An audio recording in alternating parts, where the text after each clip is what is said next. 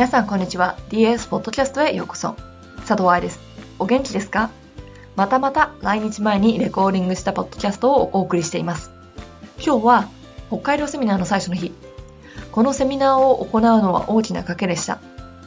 皆さん多分 Facebook とかで知っている通り、人を集めるのが大変だったセミナーでもあります。このセミナーが成功だったのかどうか答えはまだ出ていません。今まで北海道でセミナーを行ったことがないですし、DLS に北海道からセミナーで参加してくださっている人たちの話を聞くと、かなり古い習慣が残っているバレエ界だと、田舎だと聞いてます。でもね、名古屋で3年前にセミナーを始めた時も同じ言葉を聞いたんです。名古屋は古い。名古屋飛ばし。今までやったことがない。3年続いてる DLS の名古屋セミナー、今回は申し込みすぐに全ての席が埋まりました。そのおかげでアンコールワークショップまで作ることになったんです。これは DLS の考えがそのところで育ってきた証拠だと思うの。北海道も今回が初めてだけれど、名古屋のように育っていってくれたらいいなと思ってます。健康に踊りたい。子供の将来を潰したくない。夢であるダンサーに心からチャレンジしたい。そういう思いを持った子がいれば、その子たちのサポートになりたいって思ってるからです。さて、今日のピックアップは、痛みってどこから来るの？という記事。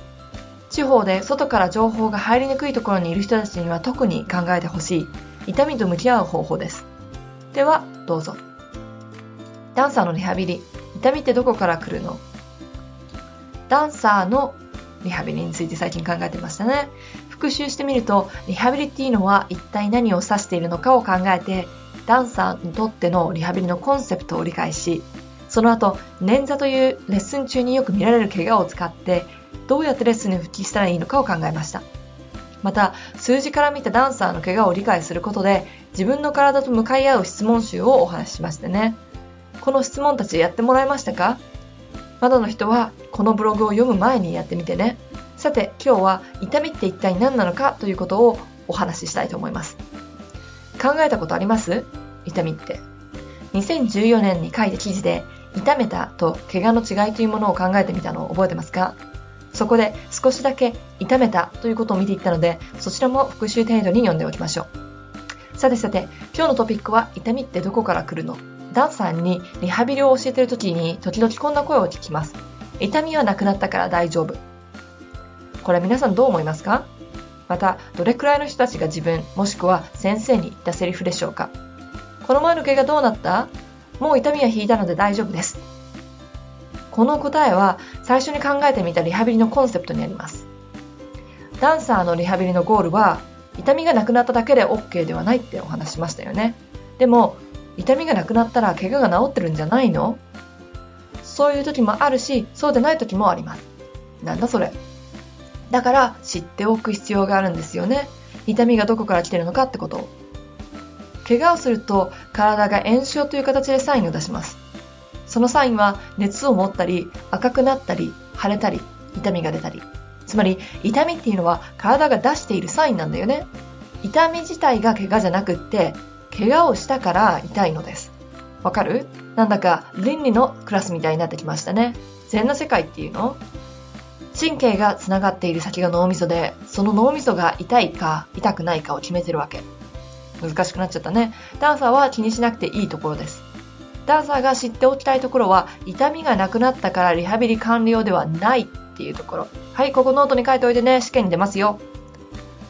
踊るだけの強さができて、また怪我するかもという不安が取り除けるだけの自信ができて、舞台で踊れるようになることが、ダンサーのリハビリ。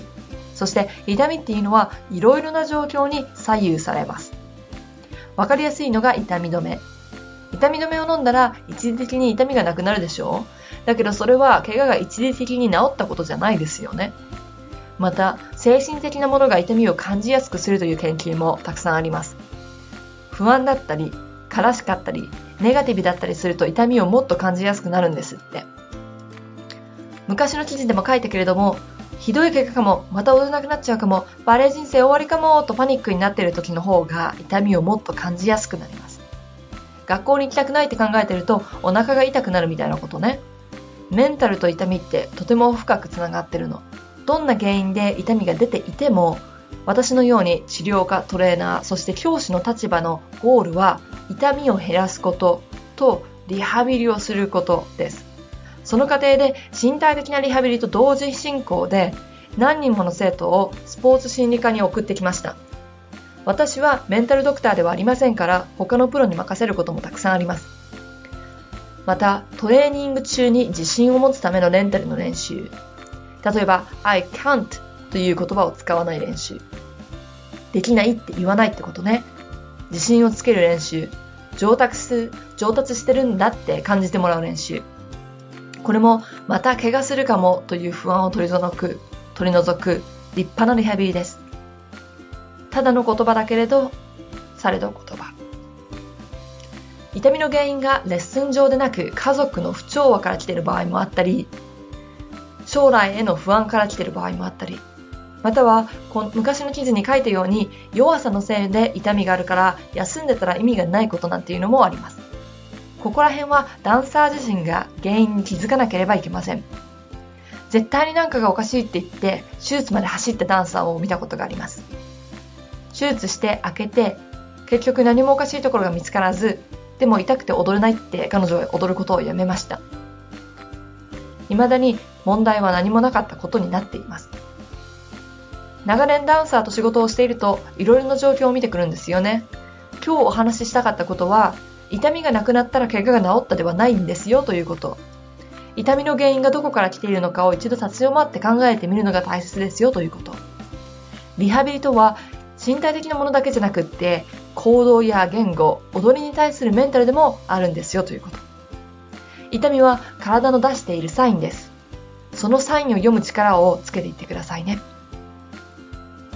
いかがでしたか？バレエ学校の生徒の一人は北海道出身です。すごくよく踊れる子で、やる気もあるし、将来性もたっぷり。そんな彼女が最初の怪我で私に会いに来てた時、治療の後でこんなにすぐに治って理由が分かったのは初めてだと言ってました。私が治療するとき、治療だけではなくって自分で何ができるか、そして痛みが出た時には何をやらなきゃいけないのか、どうして痛みが出るのかまでお話ししてます。だって、いつも私がそこにいるとは限らないから。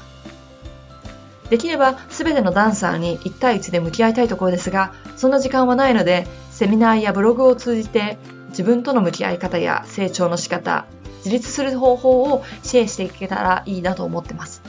そんな願いを込めて、このポッドキャストも作ってるんですよ。皆さんの役に立てていたら嬉しいです。ということで、今週のポッドキャストはここまで。また来週ポッドキャストでお会いしましょう。もしこのブログが皆さんの助けになっていたら、ぜひ iTunes レビューで教えてくださいね。励みになります。ハッピーランシング、佐藤愛でした。